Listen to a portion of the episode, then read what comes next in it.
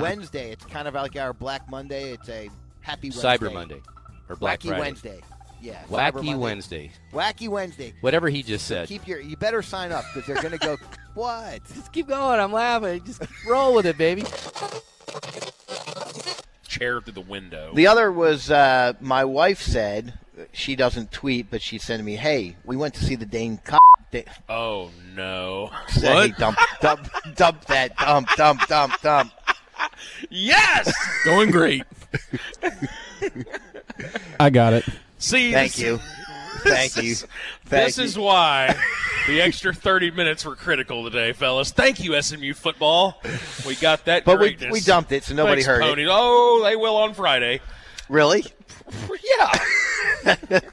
Absolutely. And I was wondering, am I touching my face more because I'm aware of it, and it's like, or You're thinking about is this it. normal? You're thinking about it. Okay, the time I find myself touching my face the most is when I'm on the computer and I'm reading. I'm doing a long form read, right? I'm just putting my hand, uh, my chin on my hand. It's you okay know, if you're sitting propping at home, it up. though. It's probably not terrible. No, if you're in I a would hope grocery not. store, So how much you got? How much, touching yourself like that is not good. Mark? Mark.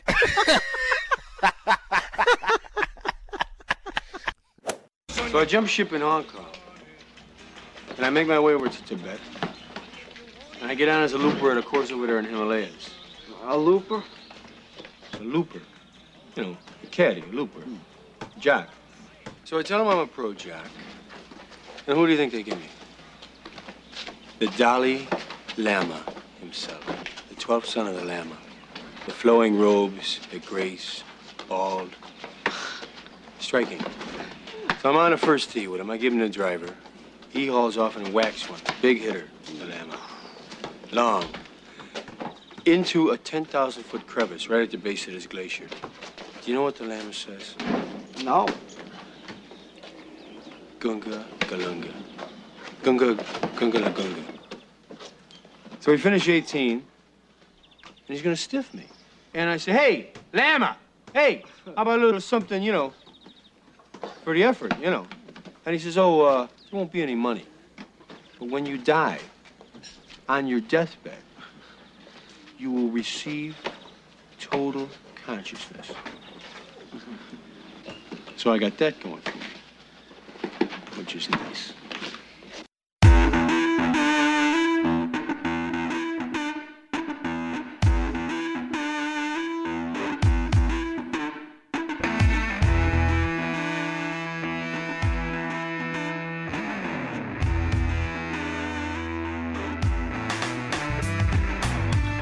Well, good morning, everybody on the ticket. The first live show of the morning.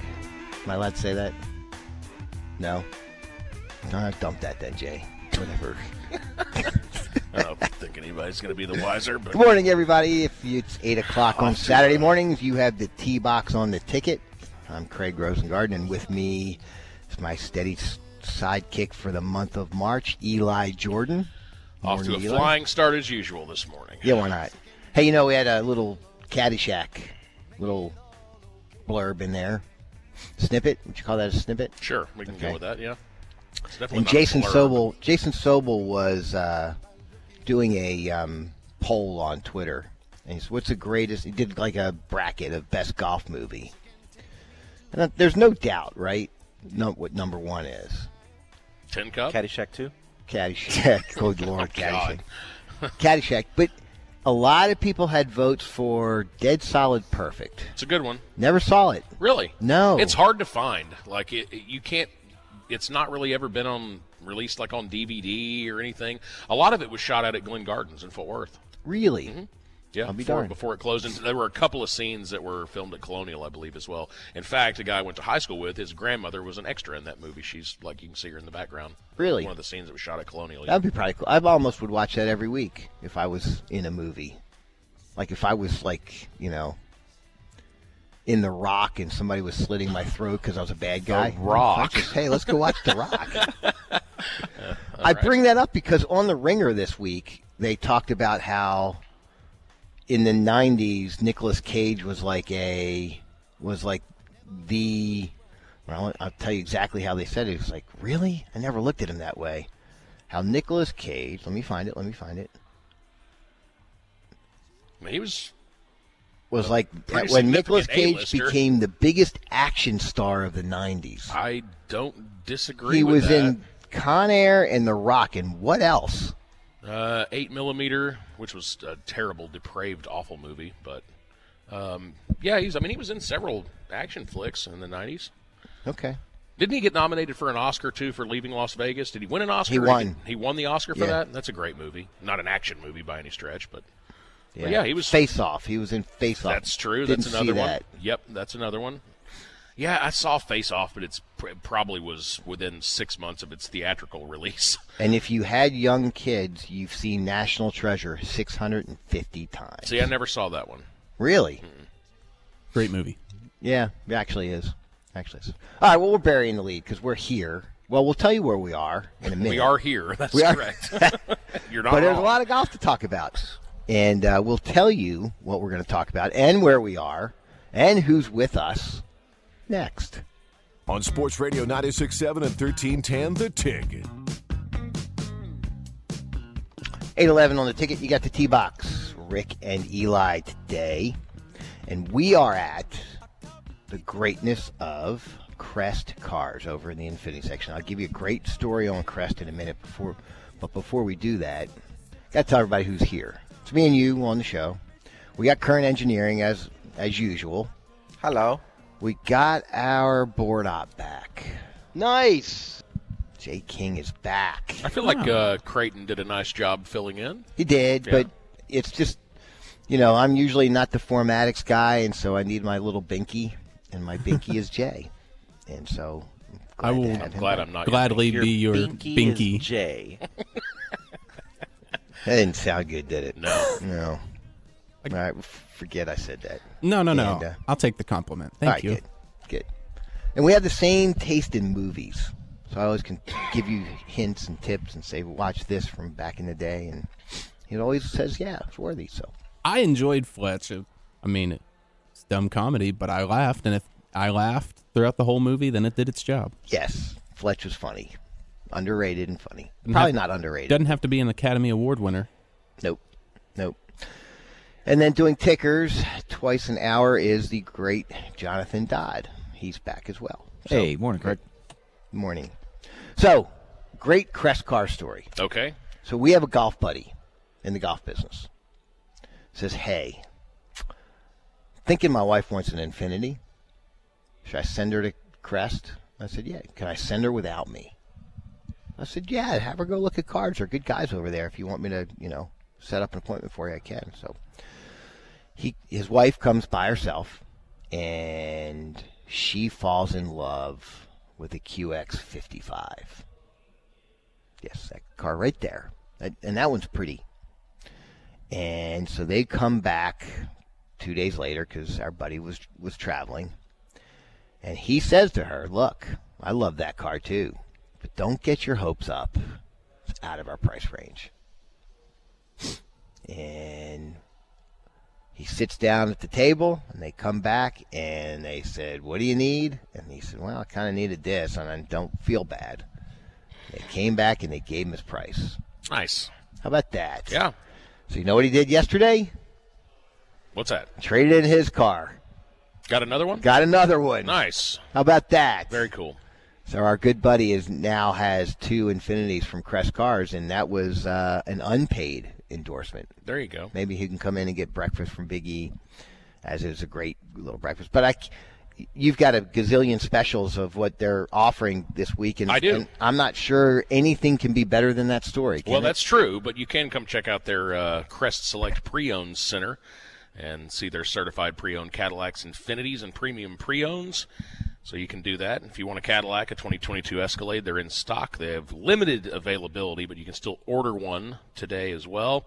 And uh, the all-new Infiniti 2022 QX60, uh, they have incoming units. You can reserve or order yours today. So yeah, come on out and see us. I had one of those once. It's a decent. It's a decent car, and probably the best um, entry level luxury three seat, three row car. Yes, agreed. So yes, good stuff. Come on over and see us. And like I said, they got Ernest Barbecue here. You can get a hell of a breakfast and have some good old fun. So. Um, before we outline the show, I'm really happy that this is the first week in a lo- first Saturday in a long time where the sun is out, and it's and I'm I'm the first, and I can't believe that you're not. Maybe the first time in seven or eight months that came to the Saturday show with shorts on. You are wearing shorts, yeah. and Showing off the, the new skinny stems you've got there. Yeah. Yeah.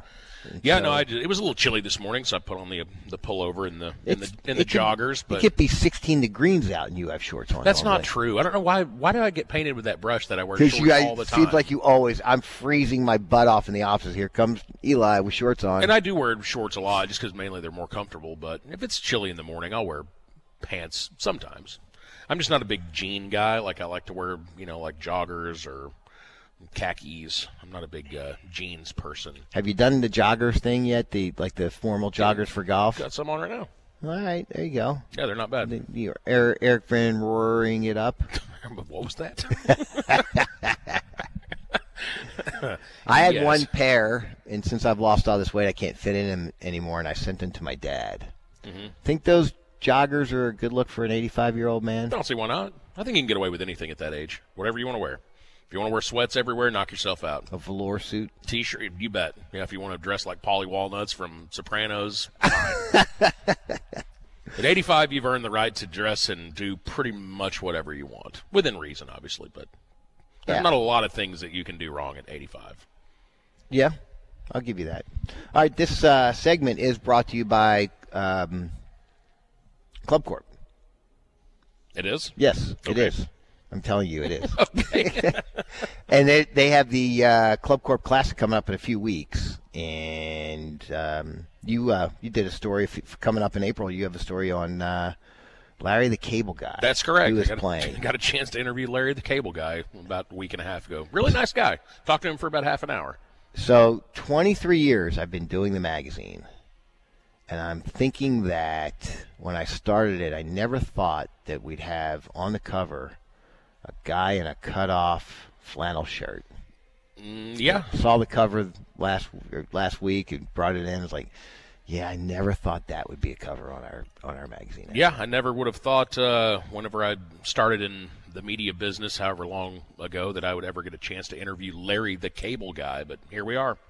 But yeah, nice guy. It's a good story. Um, really likes golf. He's used to be an athlete. He played some uh, college He baseball. used to be an athlete. He played college baseball Wow. at the Division three school. But yeah, he said he he had a good fastball, just really couldn't throw much of a curveball. But I think he played at a small school down in. Uh, Georgia that's no longer there. It was a Division three school, but yeah, said he he loved baseball, and then you know once he kind of got uh, got old enough to to stop doing that and playing softball and everything, that he um, yeah took up golf. So good story that? and a, a really nice guy. So So here's an interesting question. So Club Corp has said, "Hey, look, we can get you some guests on your sh- on your show." Mm-hmm. And Kern and Jay, you can pipe in on this. And they want to know: Do we want celebrities? Mm-hmm. Because there's a bunch of celebrities coming. It's a it's a one of those. the field is fantastic, by the way. They've got Aaron Rodgers, Emmitt Smith, Demarcus Ware, Larry the Cable Guy, Alfonso Ribeiro.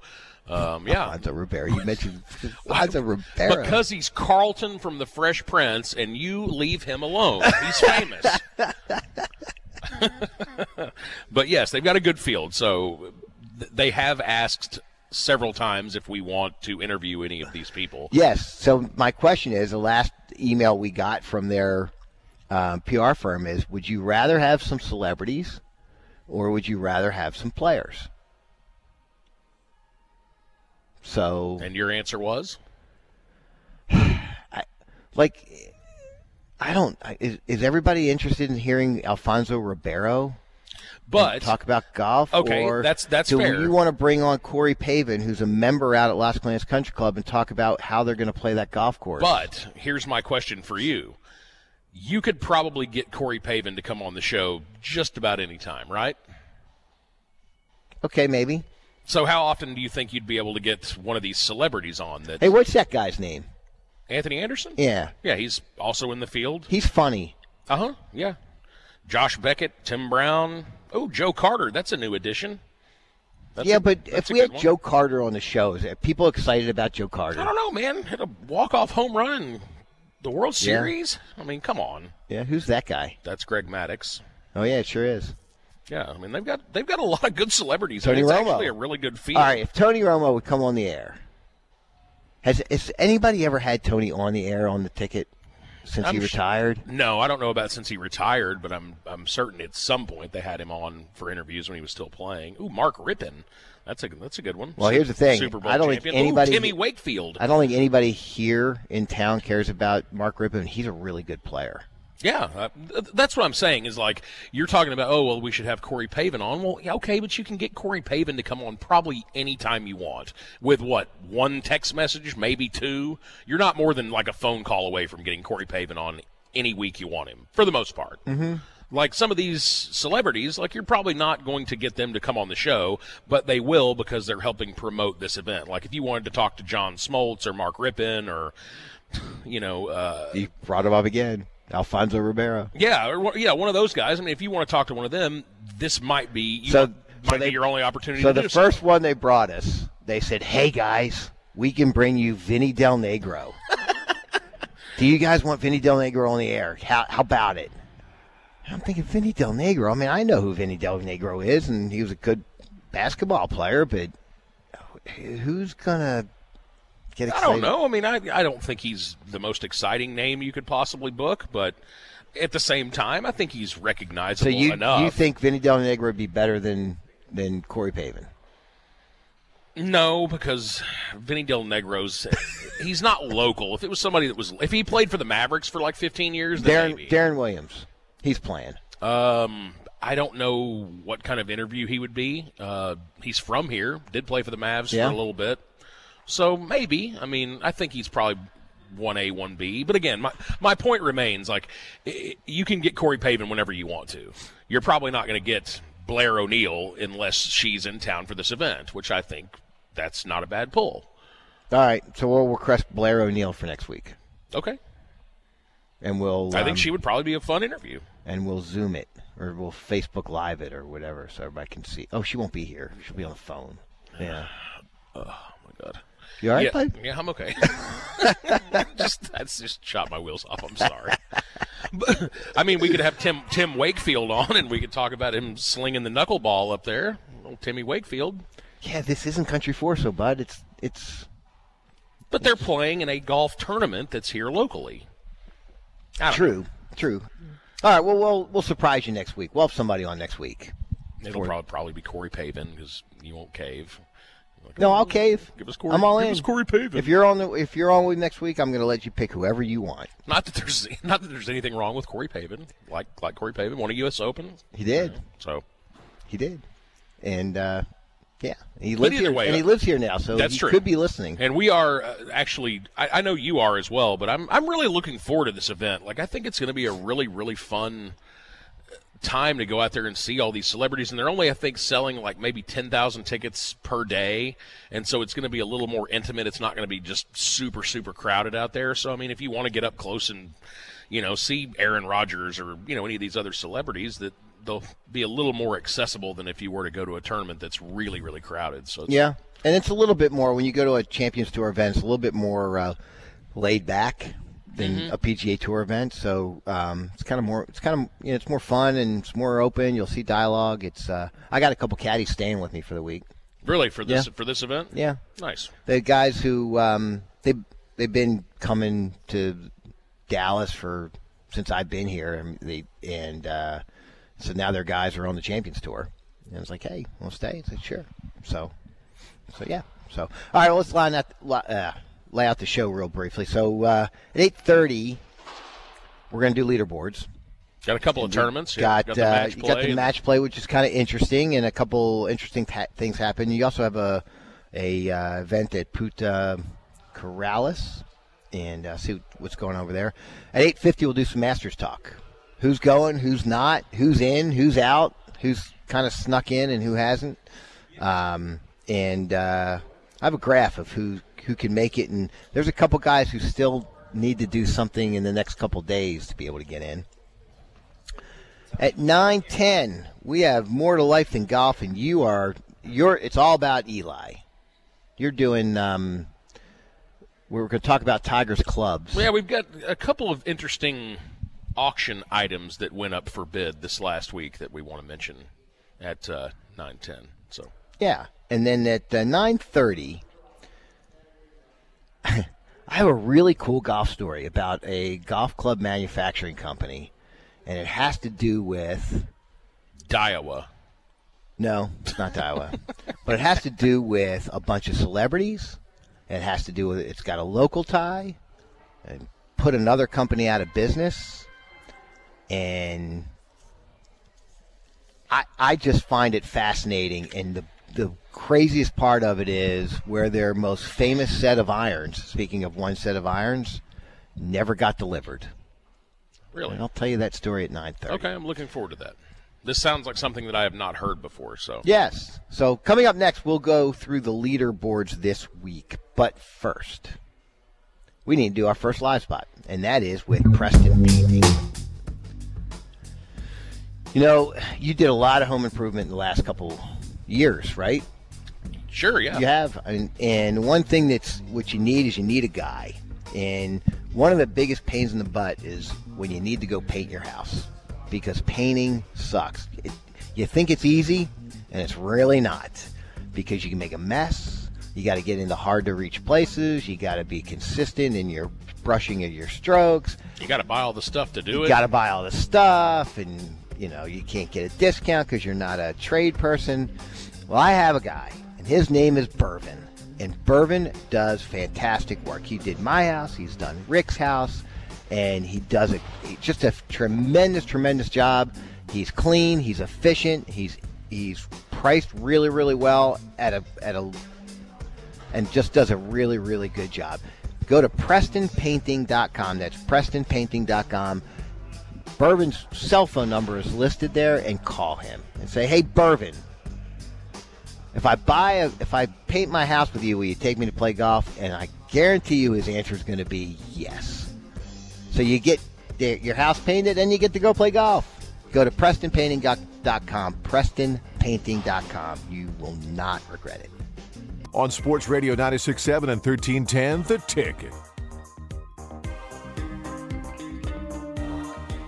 Here, all right, eight thirty on the tick, eight thirty-two on the ticket. You got the T-box. Craig and Eli hanging out at CrestCars.com. They just went into their sales meeting and they said, "Boy, Eli is cracking himself up this morning." Oh, you're cracking me up. Are we here? That was, Boy, kind of.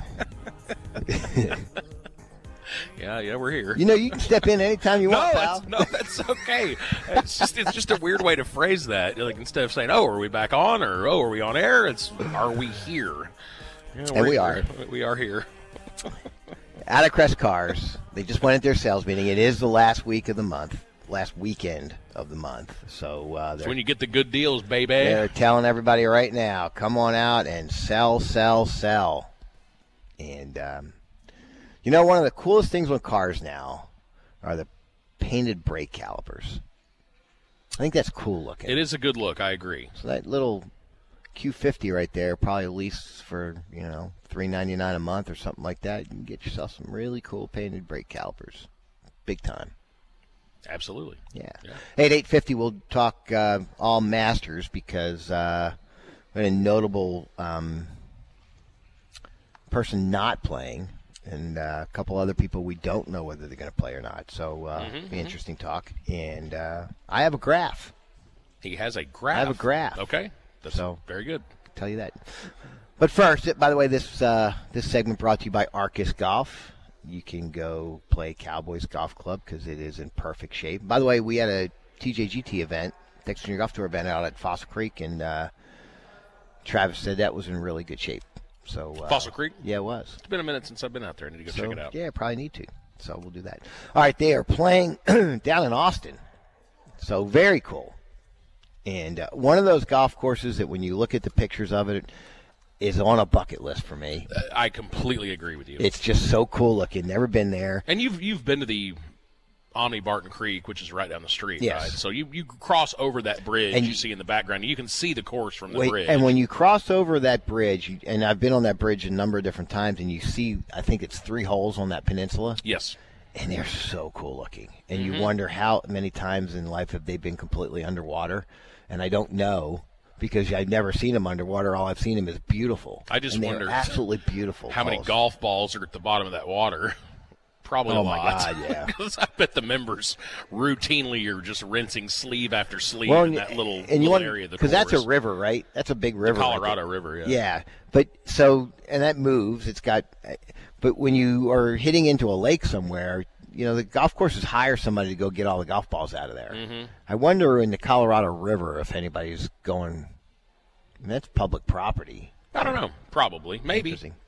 All right, so there are 16 guys left, and one of the I- I- look, I like the match play, especially right now during March Madness. It's kind of cool, you know.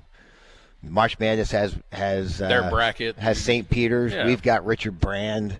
You know, it, it, it's cool stuff, but I can't stand the group stage. Th- They're okay. Uh, The one, the one thing I do like about kind of the group stage is the the sudden death playoffs, like the sudden death playoff for not only winning your match but then advancing out of the group. And we got to see a couple of those like kind of sudden death playoffs to advance out of the group play yesterday, which was kind of cool. Well, what's not cool is it's like Scotty Scheffler, for example. He beat Tommy Fleetwood, and then had to go play in a playoff against Tommy Fleetwood. Which is bizarre, but yes, he yeah. should he should win that tiebreaker, right? You would think if he won the individual match, Yeah. yes, they would they would count that as a tiebreaker. But I don't know. I mean, I, I like the I like the whole idea of it. Um, I'm with you. I mean, I think the group plays a little bit strange. They need to maybe streamline it a little Yeah. bit. But uh, but yeah, I mean, as far as you know, once you get into the knockout rounds, then it becomes a lot of fun. And we've got some some big names that made it through. I mean, there were a few that that just kind of wilted, but uh, We got some interesting matchups today. really good ones. Yes. So the first one, and they're already on the golf course. Mm-hmm. But last year's final pairing, Yep. Scotty Scheffler and Billy Horschel playing against each other, which is how cool is that? Mm-hmm. That's yeah, a rematch of the championship match from last year. Yeah. And uh, since then, Scotty Scheffler's won twice, and he is down one through five right now against Billy Horschel. Then you have a, a weird pairing of Seamus Power and Tyrrell Hatton. Both of those guys have been playing very well lately. Mm-hmm. And Seamus Power is playing very well today. He is. No, he's not. He is even par, and he's three up through four holes. So he's not playing well. Tyrrell Hatton's just playing poorly. and you know he's probably erupting. yeah, right he's now. uh, he's got a little bit of a he runs a little hot. Okay, this one kind of intrigues me because Dustin Johnson, who, by the way, he changed putters two weeks ago and is killing it on the greens. He is number one in strokes, strokes gained putting, plus six for the week so far. Sometimes all you got to do is just make that switch, and something happens. Yep. Hey, I'm putting really well right now. I don't believe you. Yes. Okay. Yes.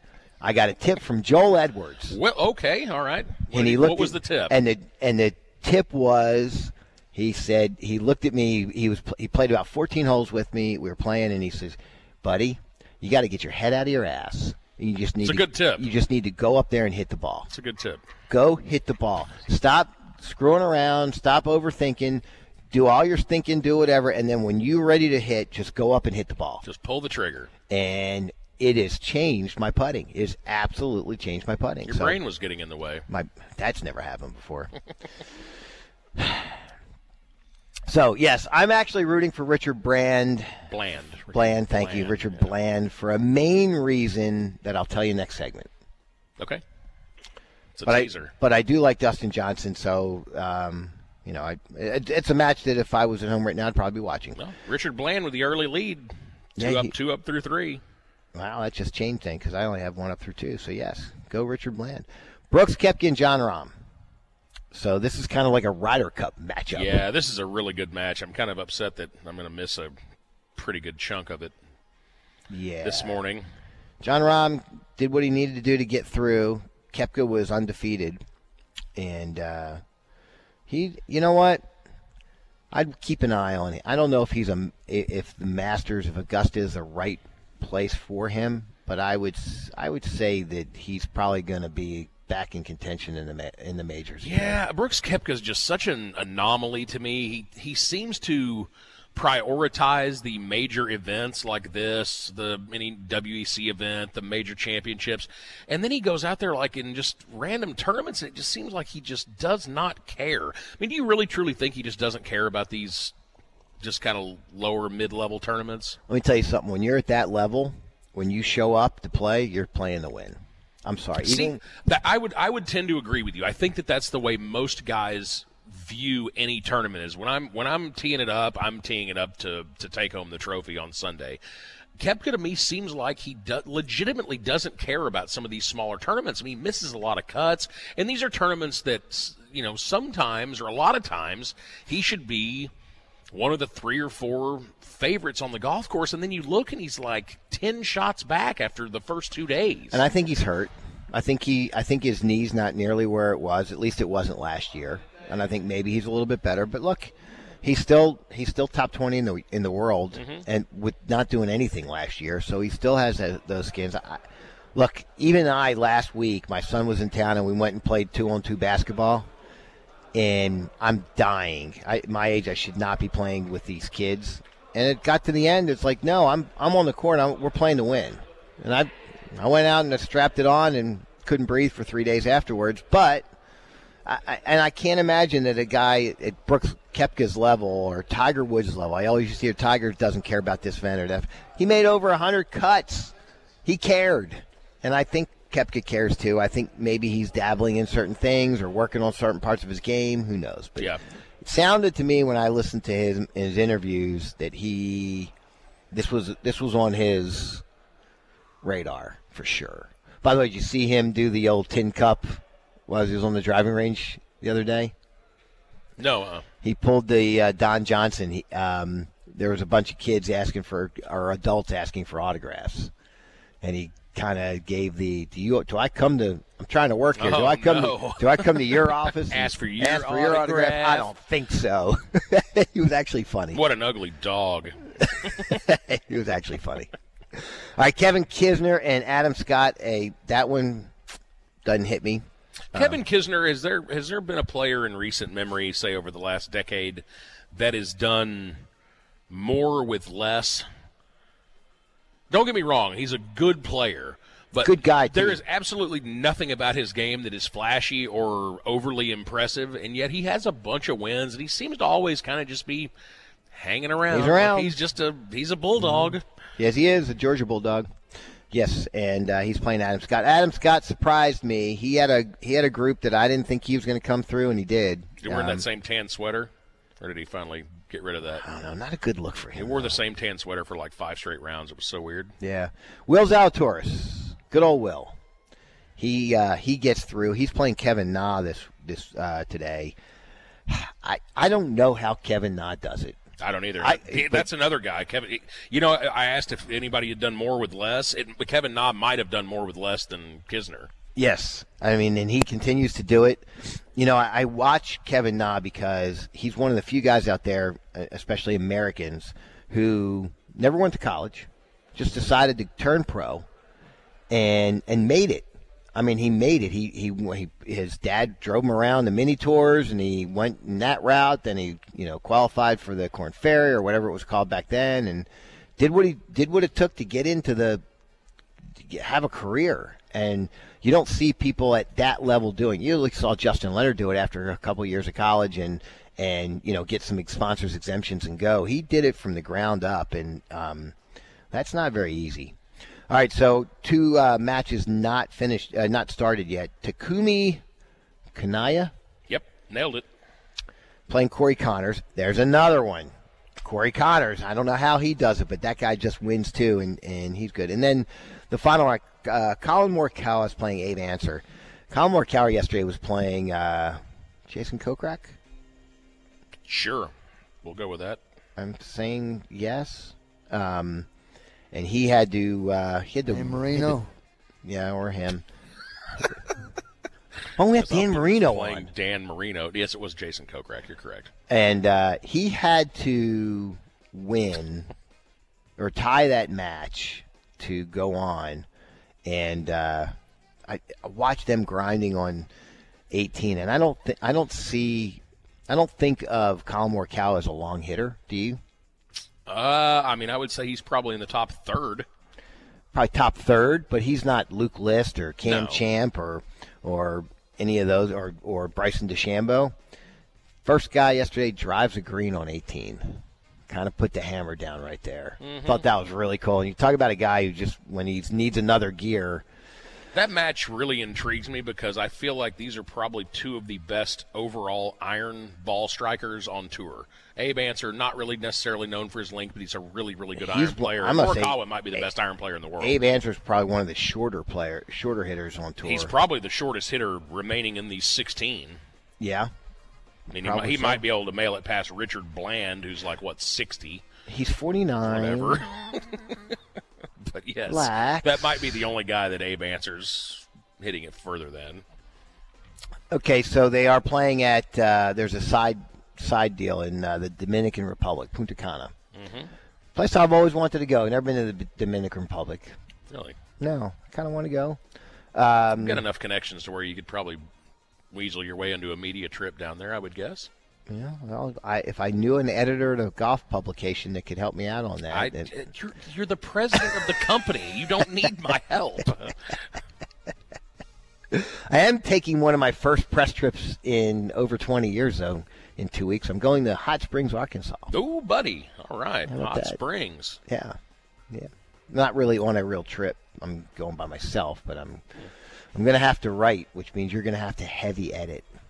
Oh, really? You're going to actually write the feature too? I don't know. I'm I, I'm going with uh, Moose, our buddy Moose, and he can write for us. And I'm gonna I'm gonna beg him as I feed him Jack Daniels. That should write help. the story for me. So we'll see. Anyway, Ben Martin is leading, um, and Alex Smalley is uh, in second. Alex Smalley, he's a graduate from the Corn Ferry. He's got some skills. Um, keep an eye on that name. But I'm going down all the way to the bottom, and I'm looking at a guy named Parker McLachlin, who shot an 87. It's a tough one. And I'm wondering who is this guy? Did you know who he was? I've heard of him. So he is a winner on the PGA Tour, and uh, he withdrew after the '87, which Yeah, yeah, you know he's probably slowing people down. Pull But the he, ripcord on that too. he did win the Legends of Reno Tahoe Open in 2008. It's a while ago. But I'm thinking, okay, who is this guy? I'm going to look at his personal interest stuff. His dad, who played basketball at Stanford, was the high school basketball coach for Barack Obama, Hmm. Interesting. right? And his mom was the captain of the 1976 U.S. Olympic volleyball team. All right. So, and he, and the biggest tidbit of him was he plays a lot of golf with Michelle Wie. That's a very interesting claim to fame. Yep. So anyway, but I'm looking at okay, who is he? His uh, shooting an 87. I'm sure he's not getting invited. So back. the 87, like, did did he take like a 12? He had to have taken a 12 or a 15 on a hole or something ridiculous, right? took it on the 18th hole, which he started on 10. He took a 10. That'll do it. He took a 10. And how many? He had two penalty shots. So, uh, he, yeah, 87, I think I got, even on a PGA Tour course. Probably so, yeah. I'm not, I'm, at least I'm winning that hole. Yes, you're winning that hole. Okay, so that segment was brought to you by who? City of Arlington. City of Arlington, sure. They've got an event coming up in a couple weeks in uh, at the Texas Rangers. They got a Corn Ferry event coming Mm-hmm. up, so uh, that's very very cool. Did you know, Craig, that the Texas Rangers Golf Club it was voted the best new venue on the Corn Ferry schedule last year Really? by the players? Yeah. So they really, uh, really enjoyed the golf course, and they'll be in town again here in a couple of weeks to play the uh, magical Texas Rangers Golf Club, which is over in my uh, hometown of Arlington, and I've had a chance to play it. I don't know, probably a dozen or so times now, and it's a fantastic layout, and the Corn Ferry guys really love it. That's awesome, and I do. I enjoy that golf course too. It's really really fun. If you played it when it was Chester Ditto, you won't recognize it. It is not the same thing, no. All right, coming up next, we'll, we have Masters talk. Some guys in, some guy mm, we don't know yet, and one guy needs to win today. We'll tell you all about that. But first, let's talk about one of your favorite places, Eli. PGA Tour Superstores. They've got one of those in Arlington now too. They do. How much money has that cost you? a lot. And I will tell you, I every time we come to Crest, because there's one one around the corner here, I always make a stop because there's always something that I need. Lost a little weight, need new wardrobe. Title's got new wedges out. Might want to go take a look at them. You know, I, the, Srixon's got that new diamond ball. See if they've got any in stock. Whatever you need, they've got it at PGA Tour Superstore. Yes, and by the way, by listening to the T Box, you can get a deal because you can get 20 dollars off your first hundred if you just mention the T Box when you're checking out. Or let's say you want that new Callaway Rogue driver that's not discounted anywhere. at, at checkout, you can just say T Box, checkout person will look at you and go, and he'll take 50 bucks off, $250. That's right. If So you spend that's- two fifty, they'll take fifty off. All you got to do is mention the T box, and you will get that discount. You also can get a free club fitting. All you got to do is put in T box. You have to book it online for a fitting. It's a, a three hundred dollar value or something close to that, maybe more, but it's worthy. And uh, you know everybody's got that technology to do the fittings, and PG Superstore's got it, and you can go get that expert club fitting for free. Just put in the T box. So, as Rick says, PGA Tour Superstore, if they don't have it, you don't need it. On Sports Radio, 96.7 and 1310, The Tick. Got a little Little Feat return music. Big concert tomorrow night. You're really looking forward. to Yes, this, I am. Okay. Yes, I am. I am very much looking to it. But my all-time and they don't favorite- have like any of the same original members. Yes, right? they do. Like just like one of them. No, they have a bunch. Do they? Yeah, they do. Of how many? All of all the ones that are that didn't die are still there. All those that didn't die or something. Probably it's not. That didn't come out right, did it? So uh, no, you got your keyboard player still there, and your your uh, percussionist is still there, and your bass player, and uh, yeah, I mean they're still there. So, and their uh, second guitar player. So yeah, it's very fun. Be out bringing somebody your age with me. Another couple are coming with us, and they're your age, so uh, they're into live music. And Is it at the uh, Echo Lounge? no, it's at uh, Majestic. I think. Oh, Majestic. Okay. Yeah. So, yes. So if you're uh, if you're going to Little Feat tomorrow night, come say hi to me because I will be there. At nine ten, it's all about Eli because uh, he is very intrigued about a couple things that are on auction right now. Mm-hmm. And, and I think he will be intrigued as well. I know I was. so, but first we need to talk about the Masters. In this segment brought to you by Ham's Meat and Market up in McKinney. Go see uh, Tony and Sarah Smith up there. A couple of our good uh, our good friends. I everything you've brought back from Hams Is for me to- awesome. I have enjoyed immensely. Yeah, they've got And all I- kinds of locally sourced products up there, steaks and chicken and pork and if you uh, We haven't tried you can put it of on a smoker, they've got it. We haven't tried any of his sausages yet. I've got some at the house. I Do you? I do. I mean, Eli, I think those were ribeyes you posted the other day. Oh my Yes, they gosh, were. that was Yeah, they were They weren't even cooked awesome. yet, and those looked fantastic. Yeah, like the the raw meat experiment guy would love it. Raw meat experiment guy. Who's that? Oh, that's I'll, I'll show you during the next break. That's a We don't have, we don't have page he's time gonna to get need into to that see. right now. Oh no, I'm thinking probably not.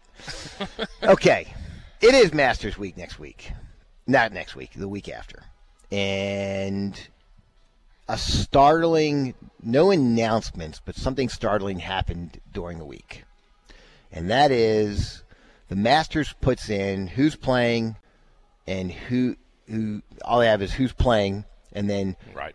winners, past winners who are not playing this Past champions. That's past correct. champions. And they have a lifetime exemption, yes?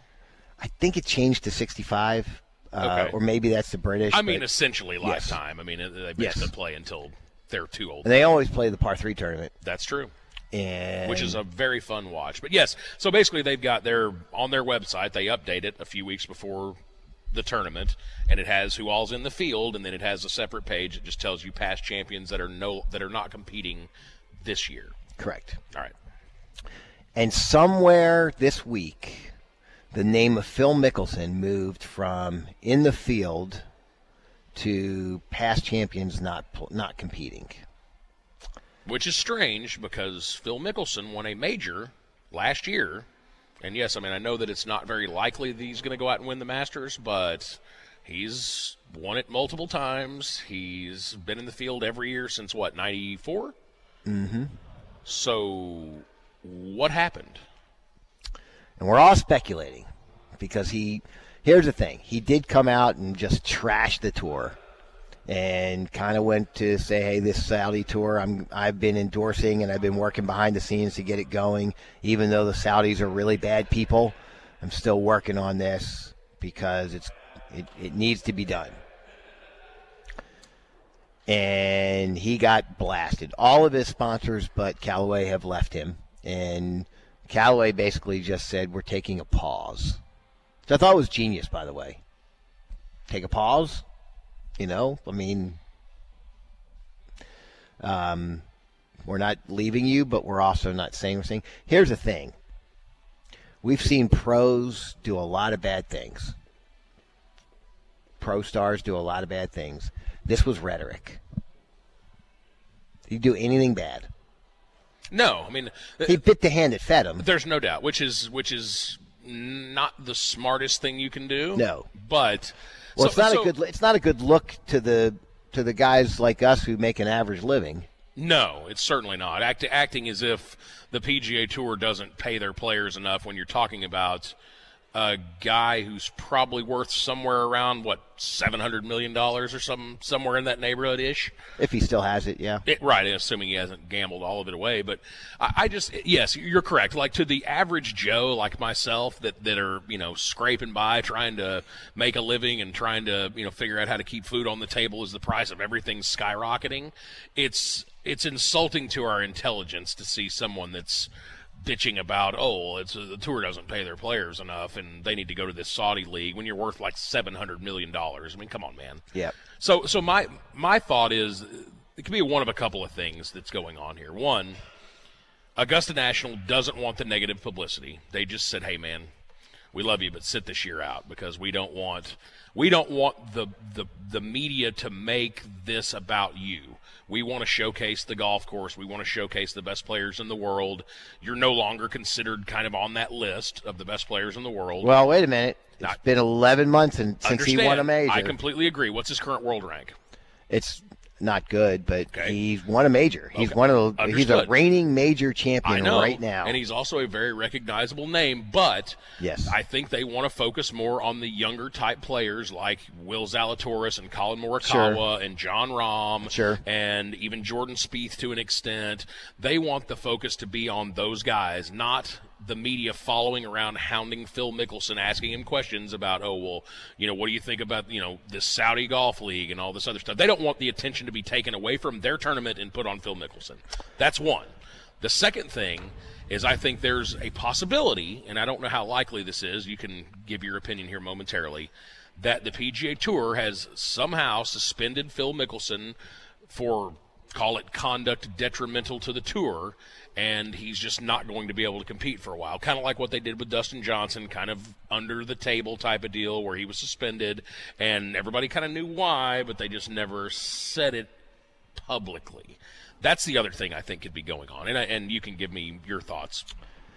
Well, I, those are two separate things, and and the the thing that's interesting to me is well, it doesn't matter. The PGA Tour doesn't have any jurisdiction over the Masters. That's correct. But I would imagine that if the PGA Tour says, "Hey, Mickelson's suspended," the Masters isn't going to go, "Well, pff, we want him there, so to hell with you." yeah, and I would say the Masters would usually say that. Look, he's earned his right to be in there. He's going to get an invite, and he's he's there. It just seems like a weird hill to die on. Like if you're if you're Augusta National, you have plenty of good.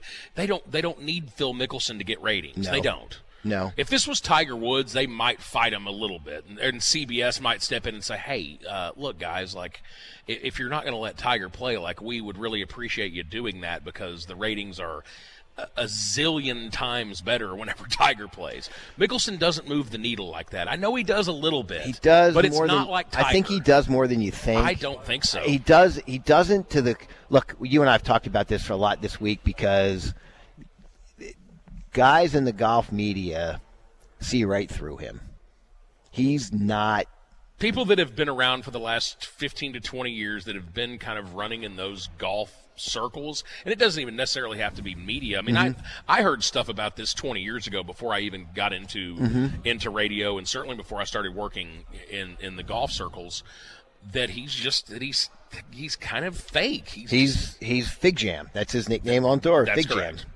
And and he- was look that that term's been used a lot lately now He's for the other O- the people. But he Jam. was the original. yeah, he's the goat, the goat of fig jams. and uh, and and he was. I mean, he's a guy. I was like, you know, hey, enough about me. Let's talk about what you think about me, kind of guy, right? Mm-hmm. And he was always that way. And and and he's he was tough. Look, I I think he's become kinder in general. Like Tiger, Tiger will talk to him now. Tiger would never talk to him before. True.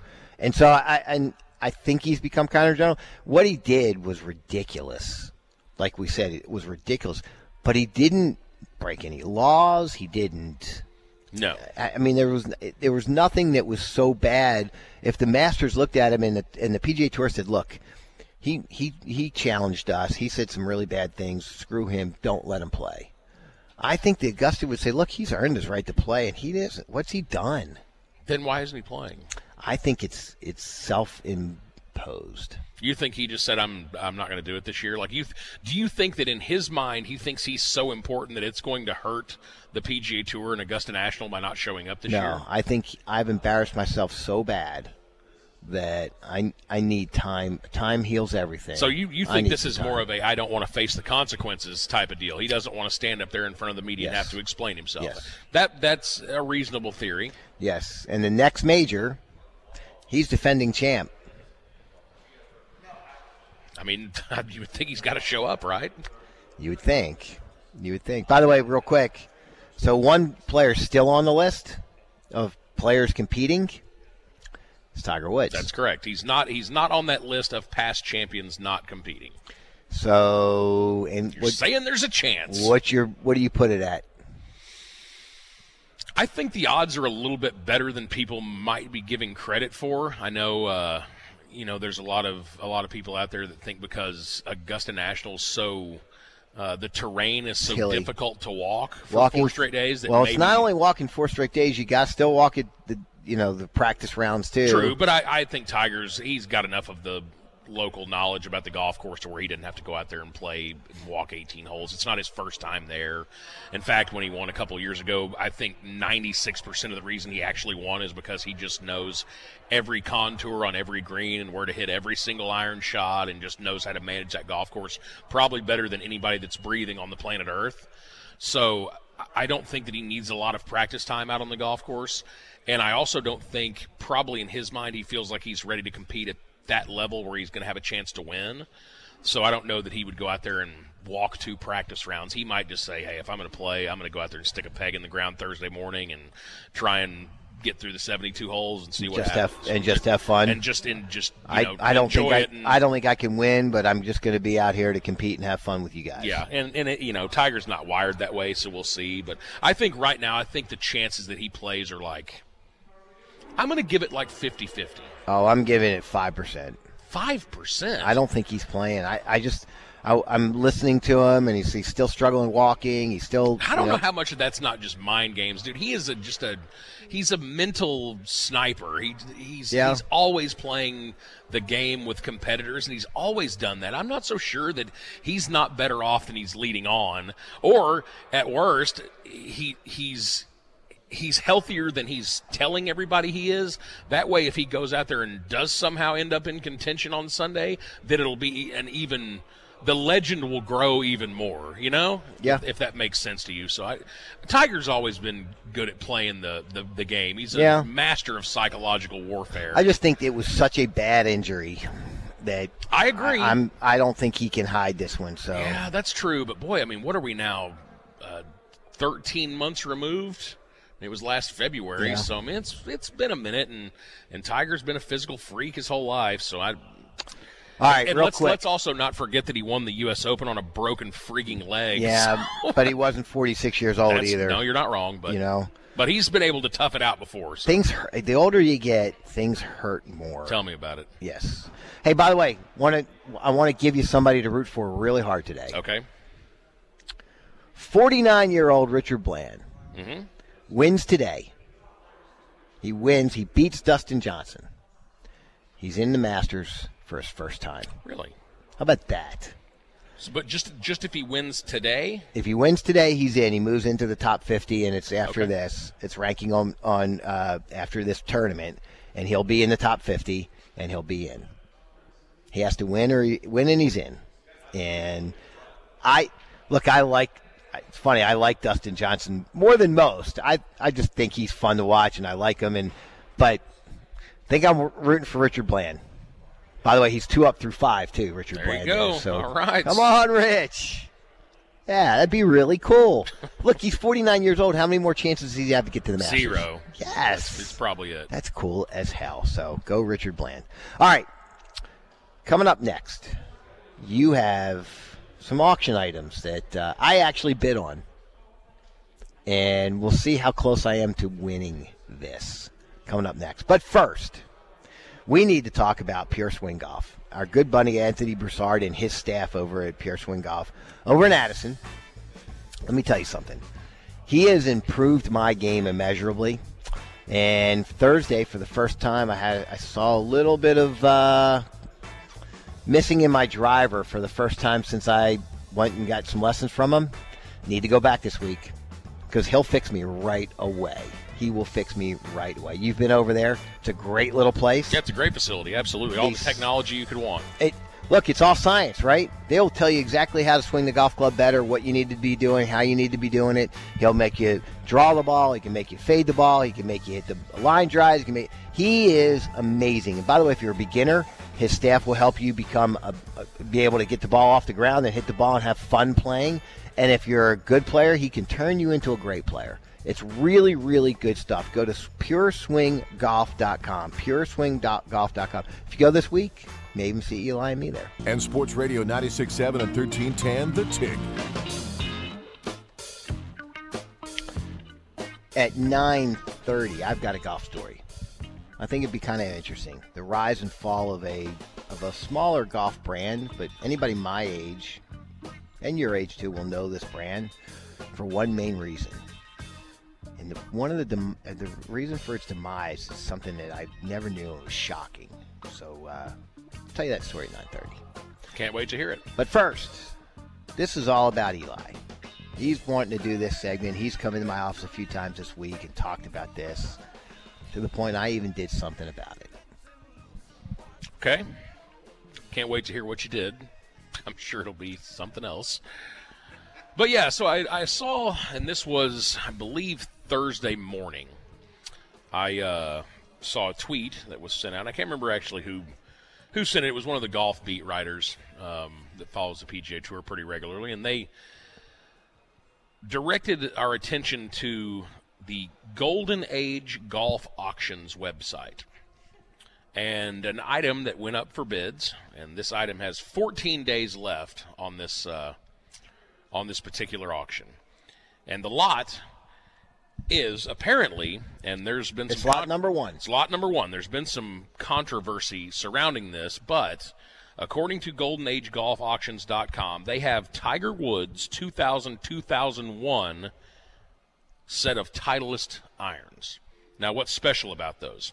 Well, if you are familiar with Tiger Woods, you know that 2000 2001 were his most lucrative years as far as winning major championships, and he won what is called the Tiger Slam, meaning that he held all four major championships at one time. He didn't win them all in the same calendar year, but he did hold them all at one time. That's correct.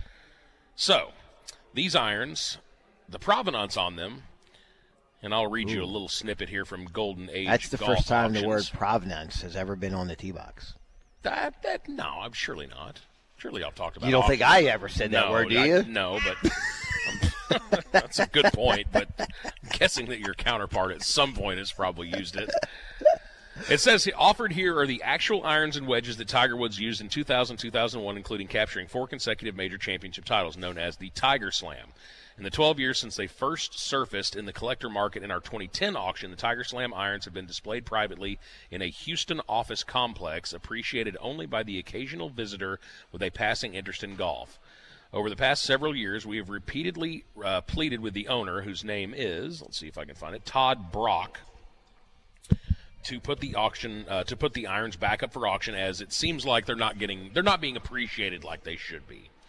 So the collector market uh, has matured, it says, since the dark days of 2010, but it was never about the money. Instead, and even though the clubs will likely reset the record books, instead it was about timing. When the collector market finally was ready to appreciate the value of the very best golf collectibles and ready to appropriately appreciate Tiger Woods and his position in history. After winning the 2001 Masters, Tiger held all four major championships at the same time. Blah blah blah blah. So, anyway, this set includes a two iron through pitching wedge, Titleist forged irons, and two custom Vokey wedges. The wedges are both stamped with Tiger. The 58 degree wedge is bent to 56 and hand stamped 56. The wear mark on the face of the eight iron is otherworldly, and I will post a photo of this on Twitter here And, then, momentarily. and the, the eight iron does have a, I mean, just it's the most spot. outrageous wear spot that you've ever seen on a golf club, and which leads me to believe that like there's a chance these actually could have been owned by Tiger Woods because they look like they appear to be correct. The time period appears to be correct, and the story behind it seems to be accurate. Now, there have been some question marks about these particular irons, and there have been several people that say that that can't be right because Tiger still actually owns that set of irons. That they, he has them in his Right. home in Florida. But the ti- the uh, auction house has come back and said the Golden Age Golf Auctions has said that they would never purposefully put anything up for bid that they didn't feel like was 100% correct. So, the opening bid for these irons, Craig, started at $25,000. And what did you do? I bid on it. Do you remember what your bid was? 42 something, 42. There's a 40 and a 44. It was the a 40. 48. 40 with, there's a 2 in the 40, right? Okay, so uh, yeah, forty thousand two hundred and sixty-two dollars. That's it. That was your bid. That was my bid. You were one, two, three, four, five, six. So you were the seventh bid. So, have you ever bid on something that you're hoping to God you don't win? That's. It's funny you say that because I was playing golf with a buddy of mine uh, on Thursday afternoon. We snuck out and we're playing, and I actually showed him this auction, and I, I thought to myself, "Man, you're an idiot. When it first went up, you should have logged on and bid on it."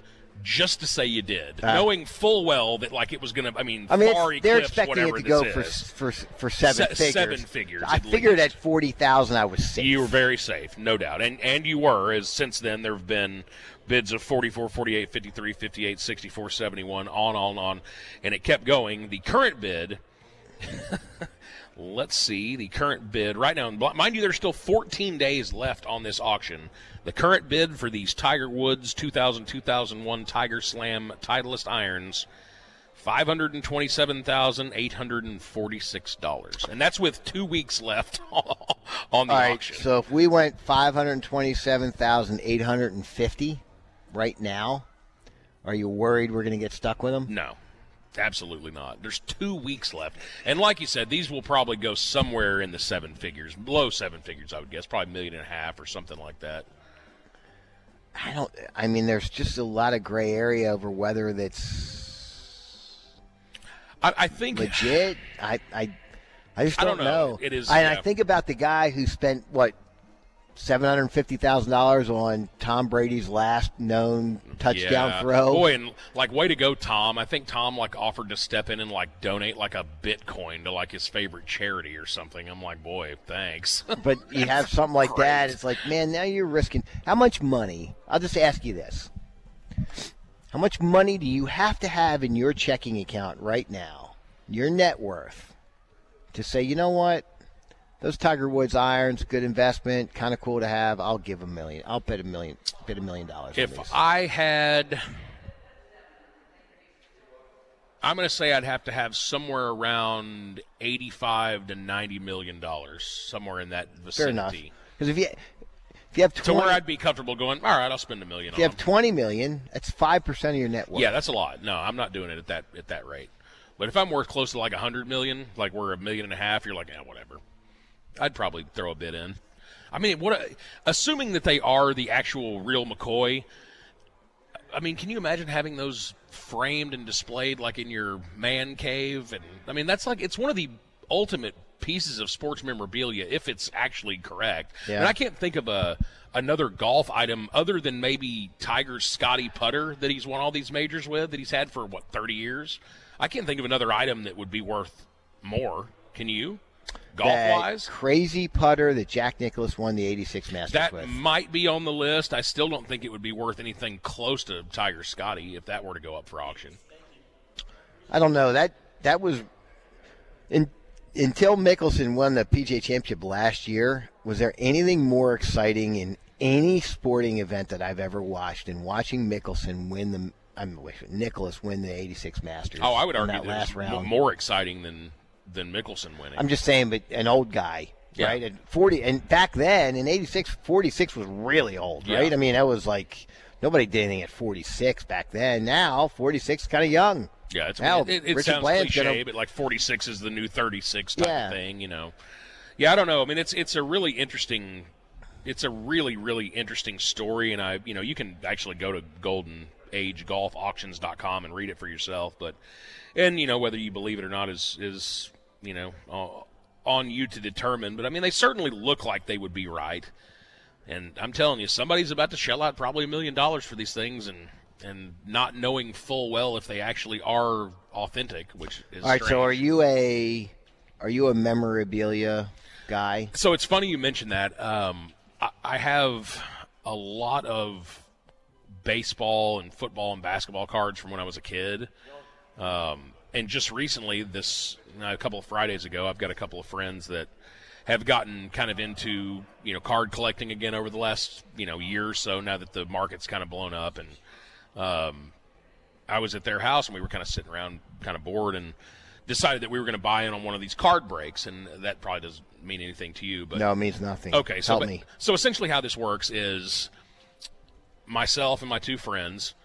We all spent, I think it was about sixty bucks, and you buy in on this card break, and you can watch them actually open these packs of cards and these boxes of cards on YouTube. They have an actual channel.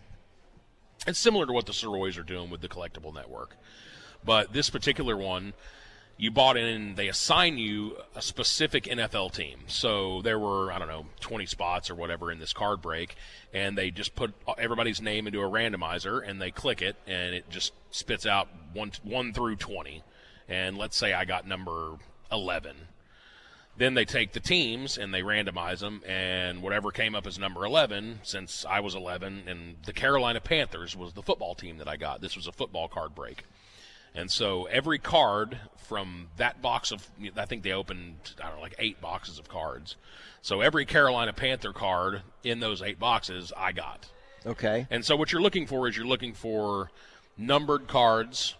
Uh, they have cards that are numbered like 1 to 100 or 1 to 500 or 1 to 10 or sometimes you'll get what's called like a 1 of 1 like which means it's like the only card that they produce that's like that and that's what you're looking for those are the, the really high dollar cards are like the 1 of 1s um, they're auto cards which are autographed and Right, how'd you do? not too bad. I, I got um I got one uh, DJ Moore who's a wide receiver for Carolina. He's been an All Pro. He's a good player. I got a DJ Moore autograph card, which is kind of neat. I got another Luke Kuechly card, which was numbered like I think one. I think it was like number nine of ten. Um, so a low number card that you know they didn't produce many of. But I probably got I don't know 15, 20 cards, and maybe four of them had some value to them. Okay. I, I paid like sixty five bucks to buy it on the break, and probably about broke even. Okay. Probably. So I did one thing. You tell me if I got any value with this. So I'm not a big collector, but I'll I'll pick my spots. And in 1991, Topps came out with their first ever set of PGA Tour trading cards Okay. and I bought two sets. Never opened them. Never touched them. They're in the boxes. One of the boxes is a little damaged over being moved over the last 30 Mm-hmm. years. Worth anything? I say so. There's no I Tiger. w- I would- Tiger was. yeah. Doesn't matter. There's no. Um, I don't even think there's any fill. What year did you say it was? 91? 1991. First printing. Yeah, That's that's the thing. Yeah, I would imagine they're probably. I mean, not, they're probably not to, you know, not like I'm to retire tomorrow money or anything. But yeah, they're probably worth a little something. I mean, collectors want complete sets like that. They're still in the boxes, and, I, and I've got a bunch of those at the house that, you know, that um, I just never open. You know, boxes of upper deck cards from the early '90s. I, I'm kind of in that same time period, probably from say 87, 88 to like 92, 93 was when I was really collecting a lot of cards, and and I just honestly have so much, it's kind of overwhelming. I need to go through a lot of it and see what I've got, but uh, there's just so much that it just Right. kind of seems like where do I even begin? But Yeah. you, do you have any other any other golf memorabilia? I mean, obviously, like your your um, betting ticket from when Dustin Johnson won the U.S. Right. Open. That's kind of a cool little Yeah, tidbit. I although- forgot to cash it, and because I couldn't find it, and a year and a half later, I found it.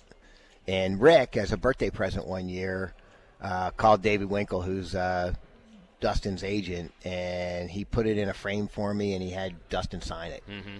which uh, which was actually kind of cool. So I would have won. I think I had ten dollars on him to win it at eighteen to one or something like that. Yeah. And uh, so I lost 180 bucks because I didn't get a cash right away. But um, but I, I that's really cool on my wall. Um, you know, I've got some other stuff. I got a Mickelson signed Masters flag the year he won his first one. Yeah, that's yeah. Stuff like I've that. got a, a few little kind of trinkets like that golf wise. If you look behind, by the way, Travis Measley's desk, there is a signed Arnold Palmer poster.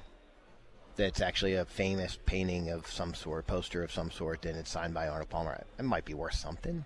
I don't know, man. Arnold Palmer signed so many Yeah. autographs. Like that's, and that's you know the the real value is getting autographs from people that don't sign a lot, or Right. or Right. getting actual game used type stuff. I mean, like these irons, or you know, I've, I've got a, like I've got a, a driver that Mark Brooks gave me when I was a kid that I've By the way, happy birthday, Mark Brooks. It was his birthday yesterday. Nice. Well, happy birthday to Mark. Yeah. Yeah. He, he gave it to me when I was a kid, and I've had it in my closet forever. It's Yeah. not worth much. No. It's kind of kind of a cool little conversation piece, you know. All right, fun stuff. So I'm going to check and see what my stuff is worth, or you can help me. I'll bring it in so you can see it.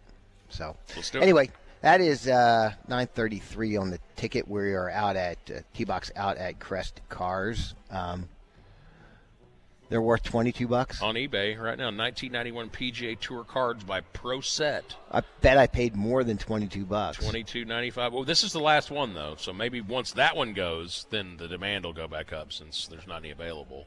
Can I throw them away now? I- I'll take them if you don't want them. You can have them. Okay. I'm tired.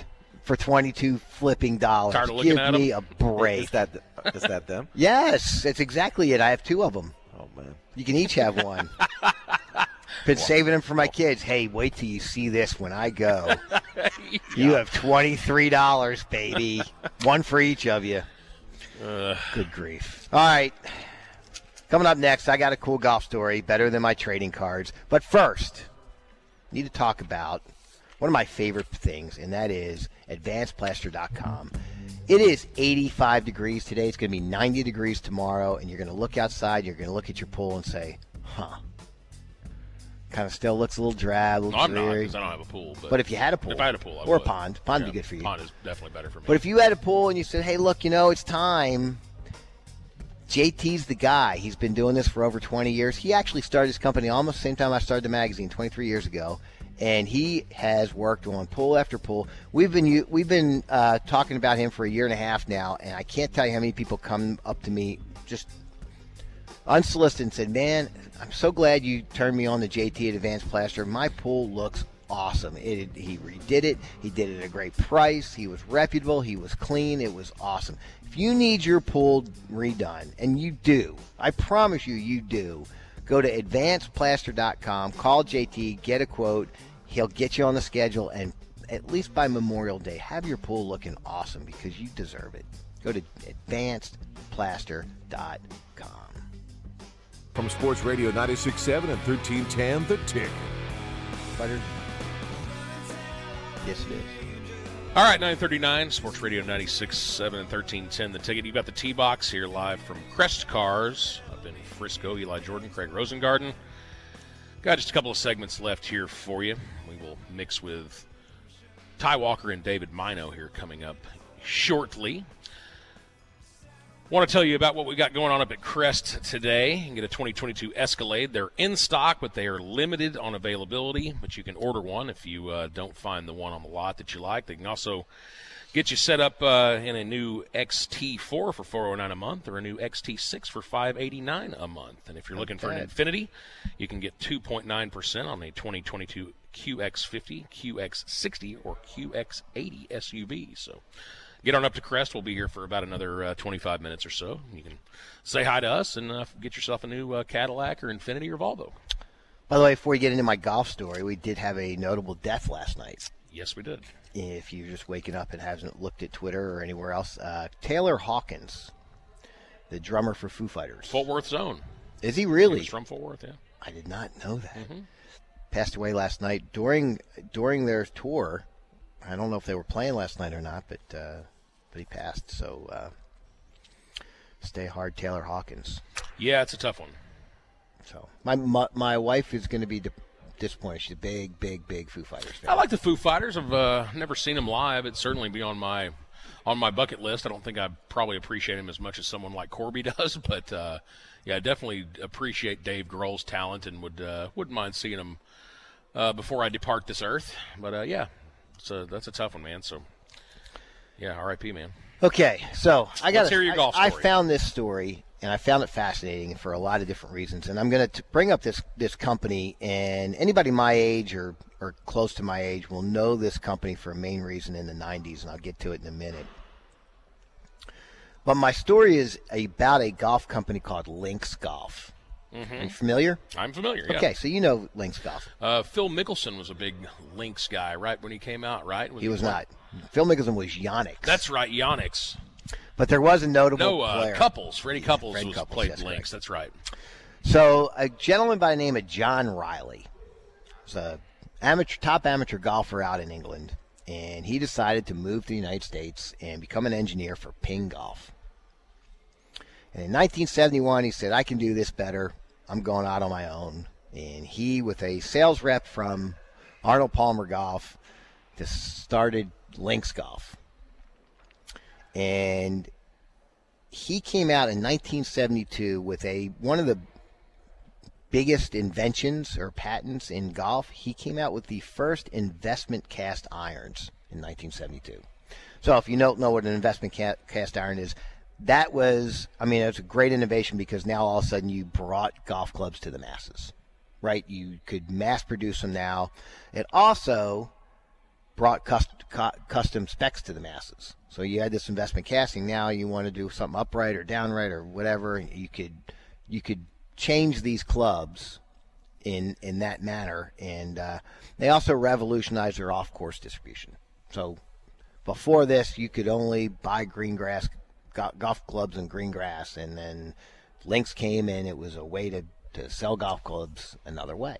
So they were pioneers. They were innovators. And what happens to an innovator? He gets ousted from the company in 1973. So right after he comes up with all this stuff, uh, he's gone, and uh, and it it changes the game. By the way, he did another innovative thing. Right after that, John Riley patents the first fully metal driver. But nobody, I never knew that, and I never knew who ever did it. What kind of metal does it say? Was it titanium or was it just metal? Just metal. Just metal, okay. So they were disrupting the market. Them and Ping, they were doing the investment casting, and they get bought. Have you ever heard of the name of the company called Zurn? C U R N. Never. Well, it's a plumbing company, Okay. and this this company decided to buy Lynx Golf. So they were dabbling in boats and RVs, and they said, "Hey, we should have a golf, golf company." And they had they knew nothing about golf, but they decided to invest in Lynx. And they did. So in the '90s, they come out with their Par- Parallax club, and they come up come out with the Black Cat.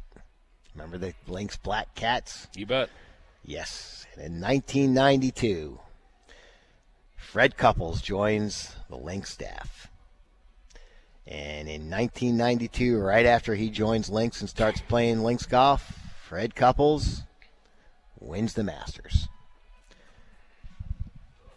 And right after the Masters, and this is probably where you remember Lynx golf, they come out with the Boom Boom Driver, the Lynx Boom Boom Driver. And this was the driver. I, I remember it. I, I mean, I was just really on my own at the time and was watching this stuff and uh, and like, oh man, I got to have that boom boom driver, right? It's, it's Fred Couples' driver. Kind of cool, man. And he was that he was the cool guy on tour, right? He was there. It is. I was just saying, I got some good news for you, buddy. You can find one on eBay right now. You know what? You could trade a box of your Pro Set cards and get a Lynx Boom Boom. They're twenty five ninety four. So yes, sell sell your cards on eBay and then just buy the Boom Boom. So Lynx is having success, right? They got Fred Couples, probably the most popular guy on tour at the time. He was the Jordan Spieth of the tour at the time. He was the most popular guy. Yeah, I guess that kind of that time period, early nineties, probably him or uh, Greg Norman maybe was. Or how about in 1994, they sign Ernie Els. Yeah, And Ernie Els, right after they sign him, wins the 1994 U.S. Open. So, so Zurn has got something going here with Lynx Golf, right? yeah, two of the bigger names in in golf. I mean, And in 1996, they spend $35 million on advertising on Lynx. it's a pretty good chunk. but they lost 25 million. Ew. Things didn't come out. And at this time, here comes Callaway, TaylorMade, Cobra, and they're second rate, very, very second rate. In 1995, a comparison, Callaway, which was a startup just from a few years prior, did $556 million in club sales. Lynx sold 45 million. So the Boom Boom driver wasn't wasn't competing with the Big Bertha. Yeah. Just wasn't. And, and you know, and the Big Bertha at the time was probably the most revolutionary Oh, yeah. golf product on Oh, the yeah. face of the earth. Yes, I mean I remember. Hey, I had, I had to have one. Everybody had and one. I didn't care what it cost. I was going to have one. I just remember that. So, in 1997, Zurn had enough of being in the golf business. They decided to build toilets, and they put the company up for sale. And they had high hopes because Cushnet, which is Titleist, uh, bought Cobra for seven hundred million dollars. Like, all right, Lynx is Lynx is going to do something. No takers, no takers. So desperate, they sold it to a group of all-star investors for twenty-five million dollars. I'm going to make you laugh now. Want to hear the group of investors? I'd love to. You had Fred Couples. Okay.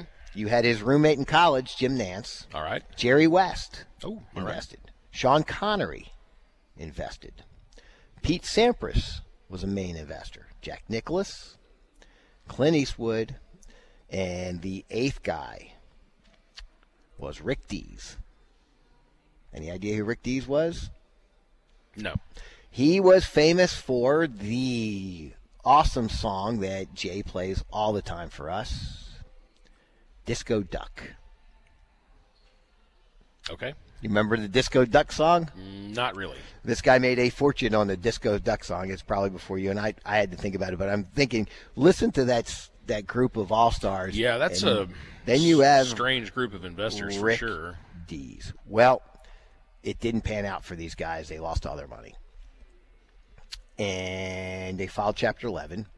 And it, when they filed Chapter 11, Golfsmith decides to buy Lynx Golf out of bankruptcy and decide they're going to make it their premium brand.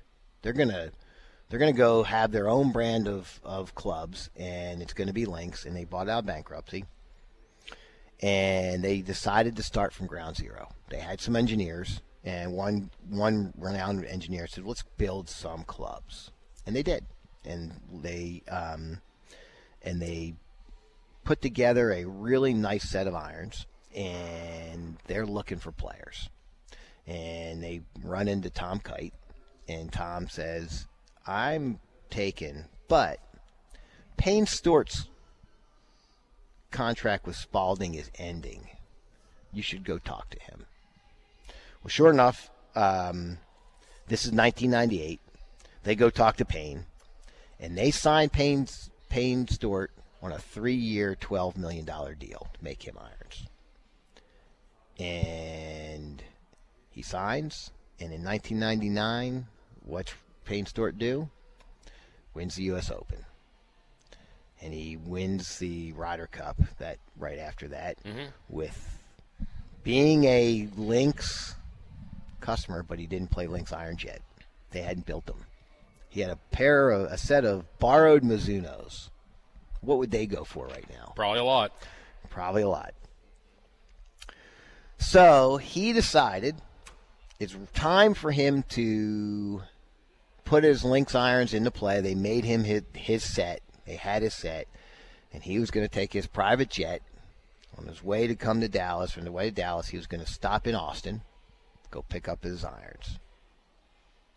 He never made it because the plane never came to Austin. That was where he was on his way to go pick up his Really? set of Lynx. jet. Yes. Wow. What How a- cool is that? Well, it's not cool. Well, at I mean that that's not cool. Uh, It's not cool, but I'm ironic, saying yeah. ironic. Yes, and so uh, Isn't that also the same Rick Dees that hosted the weekly top 40?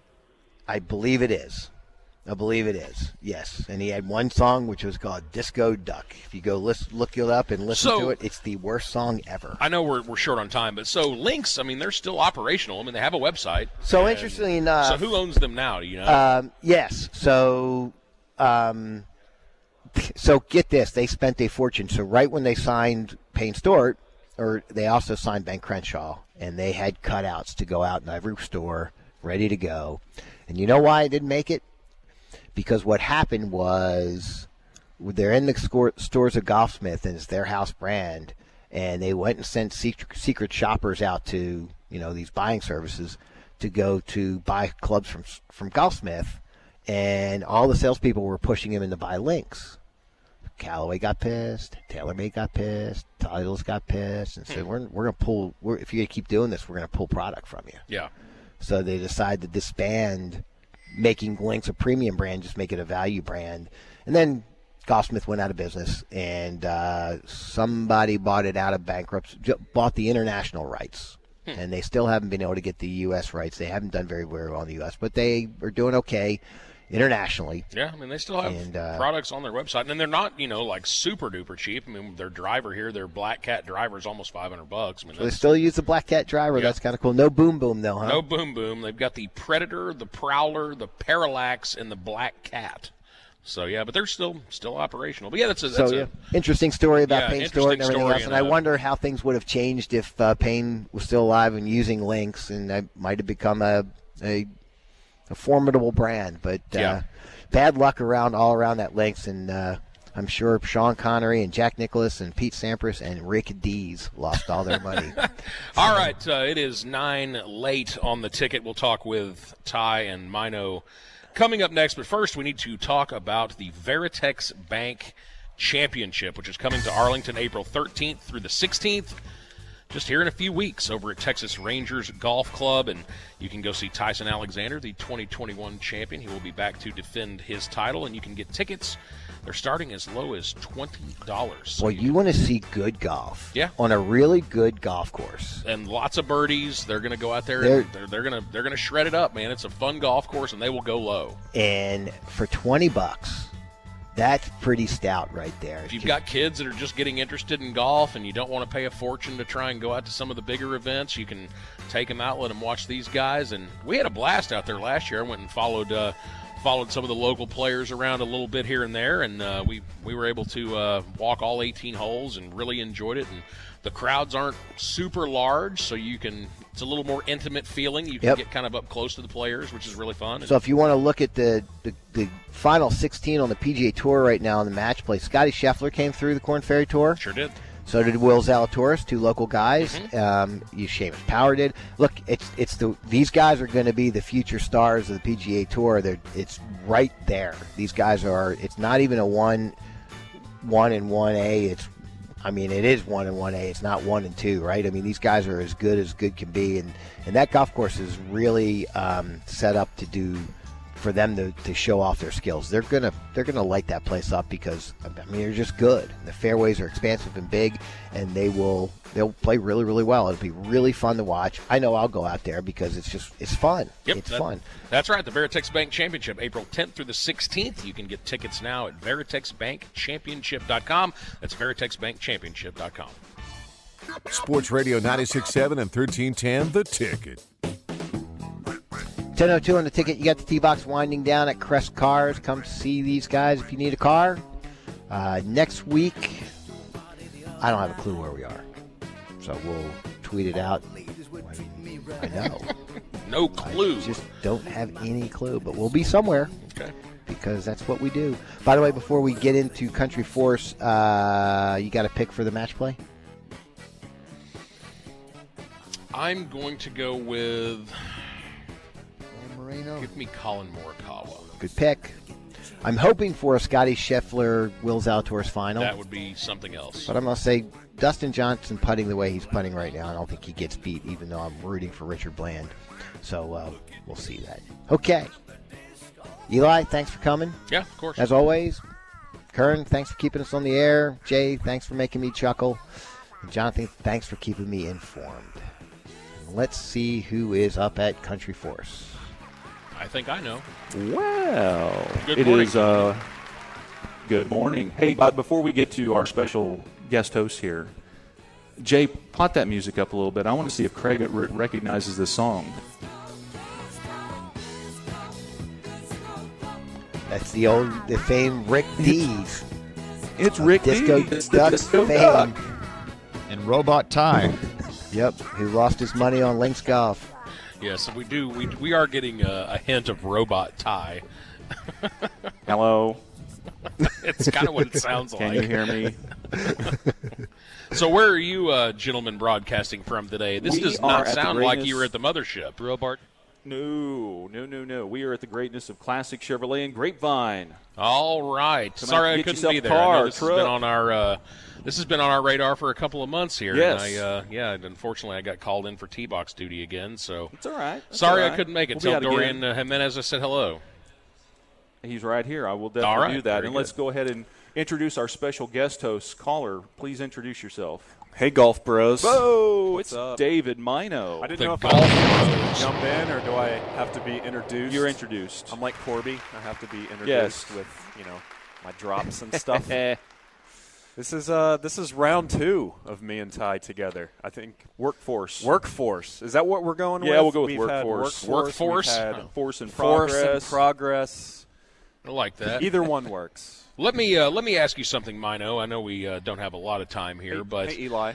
we had discussed um, sports memorabilia in one of our segments at 9:30, and talking about Mm-hmm. uh, Tiger Woods irons that have recently gone up for auction that are you know probably going to draw somewhere close to seven figures. You strike me as the type that might be into like sports memorabilia. Do you are you like a card collector or do you do any of that stuff? Yeah, when I was a kid, I definitely. I think that's probably just when we were kids. I think all of us, if we grew up as sports Mm-hmm. fans, we liked either baseball cards, football cards, you know, old baseballs. And I You never collected them for for like to, to make money off of. I just thought they were really cool to have. Mm-hmm. Uh, the thing I remember when I was I was probably nine, nine or ten, and I was at a Ranger game at the ballpark in Arlington. We were sitting in in right field, in like the the lower level in right field, probably four or five rows back. And Juan Gonzalez would warm up, and he would always throw the ball into the crowd after he warmed up. And I brought my glove and everything. I was like, okay, I need, you know, he's out here nine times. I, I, I got to get one of these mm-hmm. baseballs. So I'm just waving at him, Juan, Juan, you're my favorite baseball player. And he and he looked at me, and he threw me the ball. And I'm, you know, I'm, I'm 10 years old. Right. I'm tiny. I'm a little kid. And some big old drunk dude Oh no! behind me, like reached over and caught it, and I was just so defeated. Ugh. I was sad and I was about to cry. And the inning started. And drunk guy didn't give it to you. He didn't give it to me, but Juan looked back and he like signaled to him. He's like, "Hey, give it to the kid." And Yeah, and that was back you know, when he didn't Juan want to is- mess with old Juan Igor. Is He was- yeah, yeah, Juan I was on steroids. I was going to say that's when he was like just pumping he- himself full of shark testosterone Yeah. or whatever the hell he was Shark using. So, yeah, so he followed through with his wish, and he gave me the baseball, and it made my year, and it was awesome. And then the next, so they would do the uh, fan fest or whatever they would call it, to where the players would sign autographs at the Arlington Convention Yeah, Center before the before the season, and I brought that baseball I had. I was like, oh my gosh, if I could have Juan sign this baseball that he threw to me, that was so great. And I thought Juan would like he he threw it to me. So this guy's like the nicest guy in the world. He was my favorite baseball player at the time, and I handed it to him. And the ball was marked. It had it was like a warm up ball, so it had some distinguished letter or something on it. Right. And I handed it to him. I was like, "Hey, you, you threw me this." He's like, "Oh, wow, okay." I signed it and handed it. He was really overwhelmed. Okay, well, cool. I guess I got it autographed. Well, see you later. I thought, like, you know, we'd have this long. You thought you had this this like, kinship, Oh my gosh, yeah, this connection. Yeah. He'd call you later to talk about that whole scenario. Even though and- there was probably like 200 other kids that had baseballs just like that that day. Well, there were at least probably out eight others after from that inning. night. Yeah. Yeah. So you, He you just were convinced that he was going to start you. sending you like a Christmas present every year, and Yeah, a new baseball every so year. that was that was the one I've never caught a foul ball. I came Never have very either. close in in Kansas City in this would have been 2007 when I was up there in college. It was the Royals vor- versus the uh, the Angels, and Vlad was up to bat, and we were Ah, way. This was before they renovated Kauffman, and we are way up in right field, Mhm. and basically had the whole section, me and my buddy, to ourselves. And we knew, like, okay, Vlad is the one guy that could hit a ball up here. And he hit one that was probably 10, 15 feet from us. And I could have easily, like, gone over, picked it up, walked over and got it. But there was me, and then there was, you know, here's uh, the cat's in the cradle here. Uh-oh. As there's me, and then there's like an eight-year-old kid, probably 50 feet away, where I could have easily gotten it, but this kid really wanted the ball. Yeah. So I'm like, do I go get it, or do I let the kid get it? I was like, eh, um, the kid can have it. Like, No, the roles my- reversed. You could be Yeah, the drunk guy that hold on to the Yeah. ball. Plow over him, Tell yeah. him to, to Oh, my Vlad ball. go pound sand. just leave some footprints Maybe on his could back gotten as you him trample him to go get the Vlad foul. Start doing the Well, that's TX cool, man. I- crotch I- chop to him, and I was uh, I was thinking you might you, have been Eli? a You got some- memorabilia guy growing up, and I I, uh, I've got I some- recently yeah, just bought I- into like one of these card breaks, so I, I thought it was kind of interesting to, to see. Yeah, and I always thought, it, like owning a card shop would be the coolest gig, because I remember one where my where my mom's family is from in, in Mississippi. There was a there was a pretty cool card shop in the small town there, and whenever we'd go, I'd always go to that card shop and just want to get a pack of cards Yeah. or find a you know find mm-hmm. a find a pudge or a griffey or something to get. I was like, man, if I could be, you know, when I'm a teenager, this feels like it'd be s- such a cool first job of just looking through cards and pricing them out and everything. And Eli was Yeah. searching for a Craig Stadler. yeah, Craig Stadler. No, I was not searching for a Craig Stadler card. Although that's probably in that It's that probably box. definitely it's in my guaranteed in that 1991. 91 Pro set. Did you get a in the break? Did you get a one of one Appy Barn Rat or whatever I his did- name is? of him just blowing a big vape cloud right in the middle of the fairway. All right, fellas, what do y'all got on the show today? Oh, so much stuff. We're going to highlight, though, instead of fake news today, Ham has conceived another game show that he wants to present. Well, and I think it's about the Rangers. He's been very vague with me. So I think it's baseball. So we'll see. 11 10. Yeah, there you go. All right, have a good One show, boys. From right See ya. now. All right, see you, man. You too. Bye. CJ. Bye. Broadcasting live from the TXU Energy Mothership at Victory Park, hard by the AAC. This is Sports Radio 96.7 and 1310 The Ticket. KTCK AM Dallas Fort Worth. KTCK FM Flower Mound. A Cumulus media station.